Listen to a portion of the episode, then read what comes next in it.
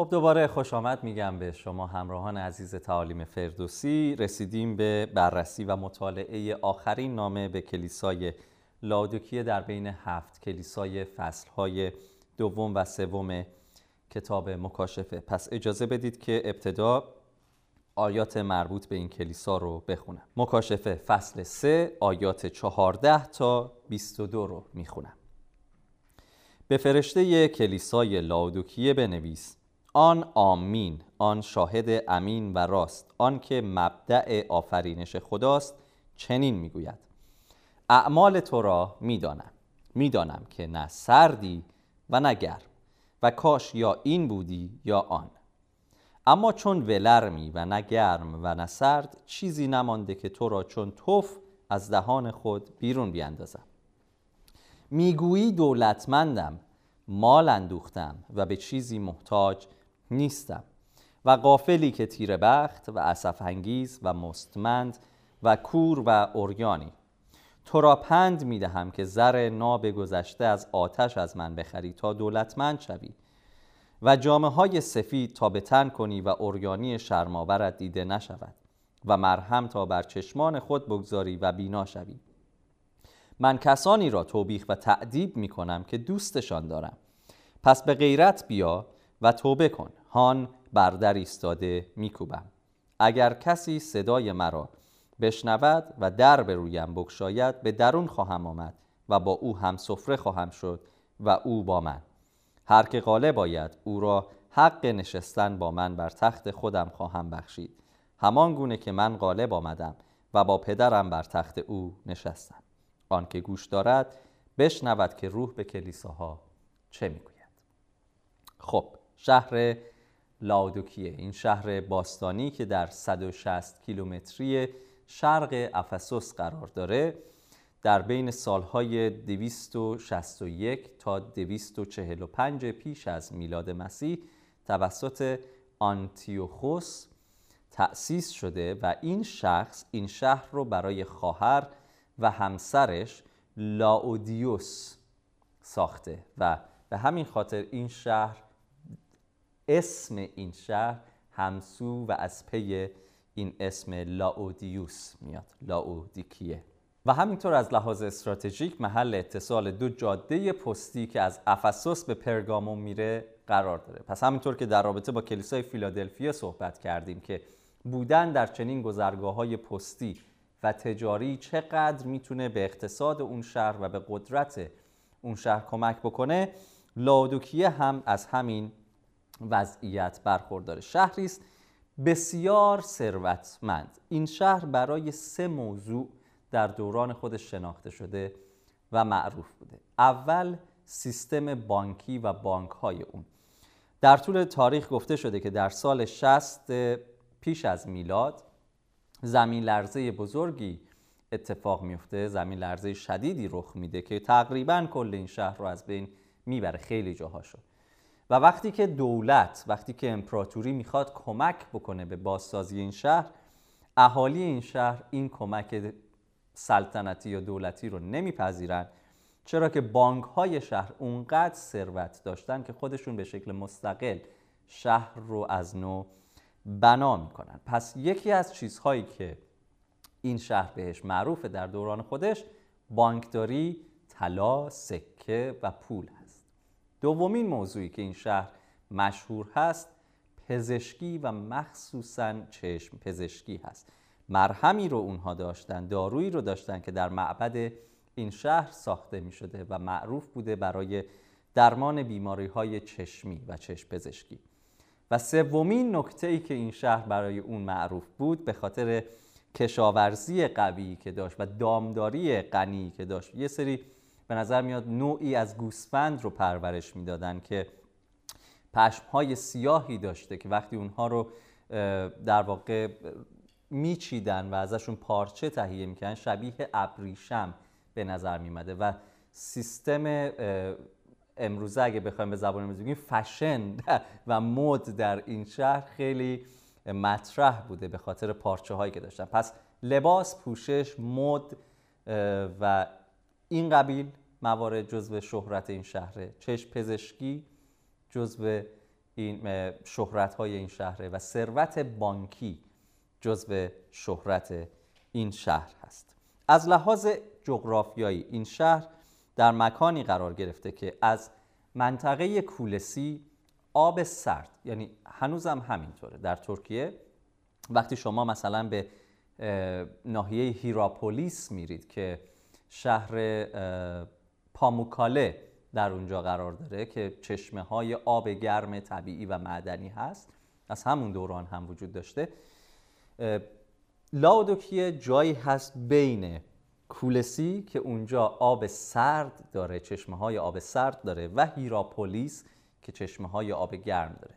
بنابراین از سمت هیراپولیس آب گرم به این شهر میاد از سمت کولسی آب سرد به این شهر میاد.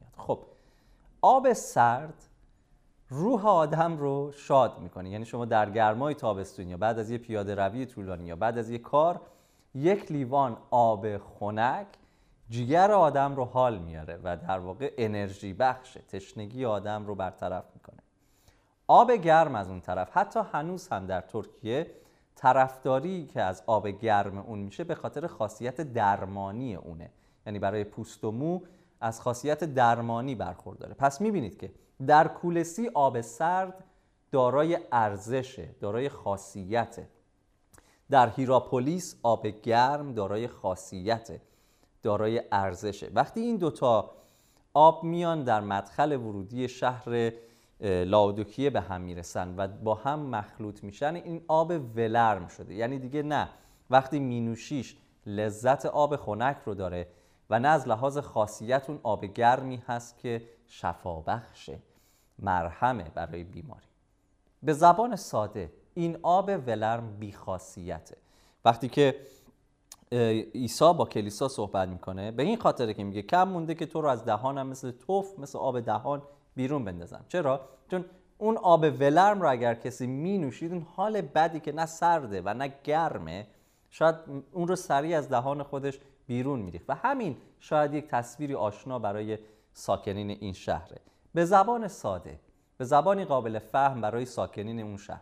عیسی به کلیسای لاودوکیه داره میگه بیخاصیتی. نه شفابخشی و گرم نه سردی و جگر آدم ها رو حال میاری و بهشون کن. نه تشنگی برطرف می‌کنی نه بیماری برطرف می‌کنی. هیچ خاصیتی نداری. آیه, آیه 17 رو می‌خوام نگاه بکنیم. اگر دوست داشتید دور این کلمه خط بکشید. می‌گویی. این چیزی نیست که عیسی به کلیسا بگه. خود کلیسا خود ساکنین این شهر که کلیسا بخشی از اون هست میگه دولتمندم مال اندوختم به چیزی محتاج نیستم. چون این عبارتی بود که وقتی زلزله اومد و دولت خواست که به شهر کمک بکنه ساکنین شهر گفتن ما ثروتمندیم. مال اندوختیم. به چیزی نیاز نداریم. مثلا نیاز به کمک از بیرون نداریم. پس کلیسا هم که در این فرهنگ و در این شهر قرار داره به نظر می‌رسه به همین شکل بیخاصیته. ولی احساس می‌کنه خیلی مهمه. خیلی خاصیت داره. چرا؟ چون همه ثروتمندن. نیاز مالی ندارن. به جایی نیاز ندارن. وای اگر کلیسا به جایی برسه که روزی بگه محتاج به هیچ چیز نیستم. اگر داوود این جمله رو میگه به خاطر اینه که قبلش میگه خداوند شبان من است محتاج به چیزی نیستم. ولی مردم این شهر میگن پول داریم چیزی نیاز نداریم. خب می‌گویی تو میگی کلیسا میگه ساکنین شهر اینطور باور دارن اما از دید عیسی قافلی که تیره بخت انگیز مستمند کور و اورگانی یعنی این سه تا عبارت رو این سه تا واژه رو با توجه به توصیفات و توضیحاتی که در رابطه با ثروت پزشکی و مد و لباس در شهر گفتیم حالا در نظر بگیرید. مستمندی، فقیری، کوری و اوریانی آیه 18 تو را پند می دهم که زر ناب گذشته از آتش از من بخری تا دولتمند شوی. کلیسا فکر می‌کنه دولتمنده در اون شرایط. عیسی اون رو فقیر می‌دونه چطور؟ زر ناب گذشته از آتش. این کلام خدا که ما رو دولتمند می‌کنه. ما رو ثروتمند می‌کنه. این رو از من دریافت بکن. و جامعه های سفید تا به تن کنی و اوریانی شرماورت دیده نشود. شهری که معروف بود به تولید پوشاک و لباس و تمام مردم شاید اون امپراتوری رو میپوشوند خودش از نظر عیسی اوریانه و نیاز داره که پوشیده بشه. و در نهایت مرهم تا بر چشمان خود بگذاری و بینا شوی. شهری که برای مرهم چشم پزشکی و برای علم پزشکیش معروفه از دید عیسی کوره. پس اینجا می‌خوام مکس کنیم. میزان و اون ترازویی که برای موفقیت خودمون در ایمانمون در نظر می‌گیریم رو کی تعریف می‌کنه؟ من و شما و یا خدا؟ به کدوم بیشتر اهمیت میدیم؟ به ثروت و توانایی های خودمون به شهرت خودمون یا به آنچه که عیسی از ما می‌بینه و در رابطه با ما میگه؟ خیلی جالبه. این می‌خوام این عبارت رو دوباره نگاه کنیم. در آیه 15 عیسی میگه اعمال تو را می‌دانم. می‌دانم که نه سردی و نه گرم. در کلیسای فیلادلفی آیه 8 هم میگه اعمال تو را می‌دانم. اینک دری گشوده پیش روی تو می‌ذارم. عیسی اعمال هر دو کلیسا رو می‌دونه. عیسی انگیزه اعمال هر کلیسا و هر شخص رو در این کلیسا می‌دونه. تفحص کننده دل هاست او نه تنها رفتار ما بلکه نیت پشت رفتارهای ما رو هم می‌دونه. و برای اون یک شهر مثل فیلادلفیا با اینکه توانش ناچیزه دارای حرمت و احترامه یک شهری که مثل لادوکیه از دید دنیا پرتوان ثروتمند ولی از دید عیسی بیخاصیت مثل آب ولرمیه که از دهان بیرون انداخته میشه. و حالا که داریم راجع به این در صحبت می‌کنیم بریم به آیه 20 هان بر در ایستاده میکوبم. کسی اگر صدای مرا بشنود و در به رویم بکشاید به درون خواهم آمد و با او هم سفره خواهم شد و او با من. می‌خوام این دوتا آیه رو در بین این دو کلیسا با هم چند لحظه مقایسه کنیم. اینجا عیسی در پشت در کلیسا ایستاده. همونطور که گفتم گاهی ما این آیه رو می‌گیریم و میریم به غیر ایمانداران برای بشارت میگیم. من نمی‌خوام اینجا وارد این بحث بشم که آیا کار درستی یا نه. ولی در اصل این آیه برای غیر ایمانداران نیست برای ایمانداران و برای کلیسای مسیح هست. خود مسیح بیرون این دره بیرون این فضاست. چرا؟ چون کلیسا به کسی نیاز نداره. به چیزی نیاز نداره. این طرز فکر اونها رو به جایی رسونده که ما به خود عیسی هم نیاز نداریم. محتاج به هیچ چیز نیستیم محتاج به هیچ کس نیستیم حتی خود عیسی.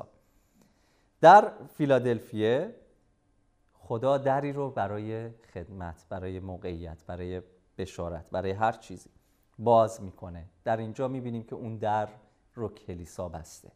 پس وقتی در فیلادلفیه میگه اینک دری گشوده پیش روی تو نهادم که هیچ کس آن را نمی‌تواند بست در کلیسای لاودوکیه به نظر می‌رسه که تنها کسی که می‌تونه اون در رو ببنده خود کلیساست. تصمیم با من و شماست عزیزان. کدوم یکی از اینها؟ کدوم یک از این هفت کلیسا بیشتر به شرایط ما می‌خوره؟ در واقع می‌خوام بگم مجموع اینها رو ما باید در نظر بگیریم و ببینیم کلیسای ما در کجا قوی تره کجا نیاز به توبه داره کجا نیاز به بازگشت داره کجا داره توبیخ میشه. کجا درهایی رو که خدا به روی ما باز کرده خودمون به خاطر شاید راحتی و آسایش و امنیت میبندیم. شاید به خاطر ترس میبندیم. دری رو که خدا وعده داده هیچ کس قادر نخواهد بود. به نظر می‌رسه به جز کلیسا. چون در لاودوکیه این رو می‌بینیم. اما هنوز برای اونها دیر نیست. اگر امروز صدای من رو بشنوی که پشت در کلیسای تو در می‌زنم. اگر الان که داریم این ویدیوها رو با هم تماشا می‌کنید شما عزیزان. اگر احساس می‌کنید که خدا پشت در قلب شمای ایماندار به عیسی مسیح اگر در جمع نگاه می‌کنید و من تشویقتون می‌کنم که این ویدیوهای فردوسی رو با هم در جمع نگاه کنید در صورت امکان. حالا الان که کروناست ولی اگر امکانش وجود داره خانواده ایماندار هستید با هم نگاه کنید و با هم راجبش بحث و گفتگو کنید ببینید آیا جایی هست درهایی هست که به روی عیسی در زندگی های خودمون در خدمات خودمون در کلیسای خودمون بستیم؟ چون عیسی اون درها رو برای ما باز گذاشته و می‌خواد وارد بشه. می‌خواد با ما هم سفره بشه. صمیمیتی که در پای سفره هست رو با عیسی تجربه کنیم. این یه نکته دیگر رو هم به ما نشون میده. میشه کلیسا بود بدون عیسی. خیلی مهمه. ولی اون کلیسا بی خاصیته از دید عیسی هیچ فایده ای نداره و چراغدانش ازش گرفته میشه. یعنی صرف این که ما با هم جمع میشیم و ما خودمون رو ایماندار می‌دونیم خدمات زیادی انجام میدیم. حتی پول زیادی رو برای ده یک و هدایا میدیم. کلیسای ثروتمندی داریم. حتی خدمات کلیساهای دیگر رو حمایت مالی می‌کنیم اگر شخصیت و حضور عیسی مسیح در بین ما نیست بیخاصیته به یاد بیاریم نوشته های پولس در قرنتیان رو اول قرنتیان فصل 13 اگر محبت نداشته باشم هیچم کلیسا وقتی دارای خاصیت میشه. کلیسا وقتی می‌تونه به خدماتش به شکل پرخاصیت و در اراده خدا عمل بکنه که پسر خدا در وسط این چراغدان در وسط این کلیسا باشه نه بیرون پشت در. و همه این توبیخ ها و همه این صحبت ها رو که گفتیم عیسی توضیح میده در آیه 19 که چرا کلیسا رو توبیخ می‌کنه؟ چرا کلیسا رو تعدیب می‌کنه؟ چون دوستشون داره. عیسی من و شما رو دوست داره. عیسی کلیسای من و شما رو دوست داره. بنابراین آیا ما در کلیسا همدیگر رو دوست داریم؟ آیا محبتی که عیسی نسبت به ما نشون میده در روابط ما با هم دیده میشه؟ امیدوارم که از بررسی این هفت کلیسا در کتاب مکاشفه برکت گرفته باشید و امیدوار هستم که همه ما به سمت تغییر و تبدیل و پیشرفت و شبیه شدن به پسر خدا قدم برداریم. شما رو تا دیدار بعد به دستهای این خدای مهربان میسپارم. تا بعد. خدا نگهدار.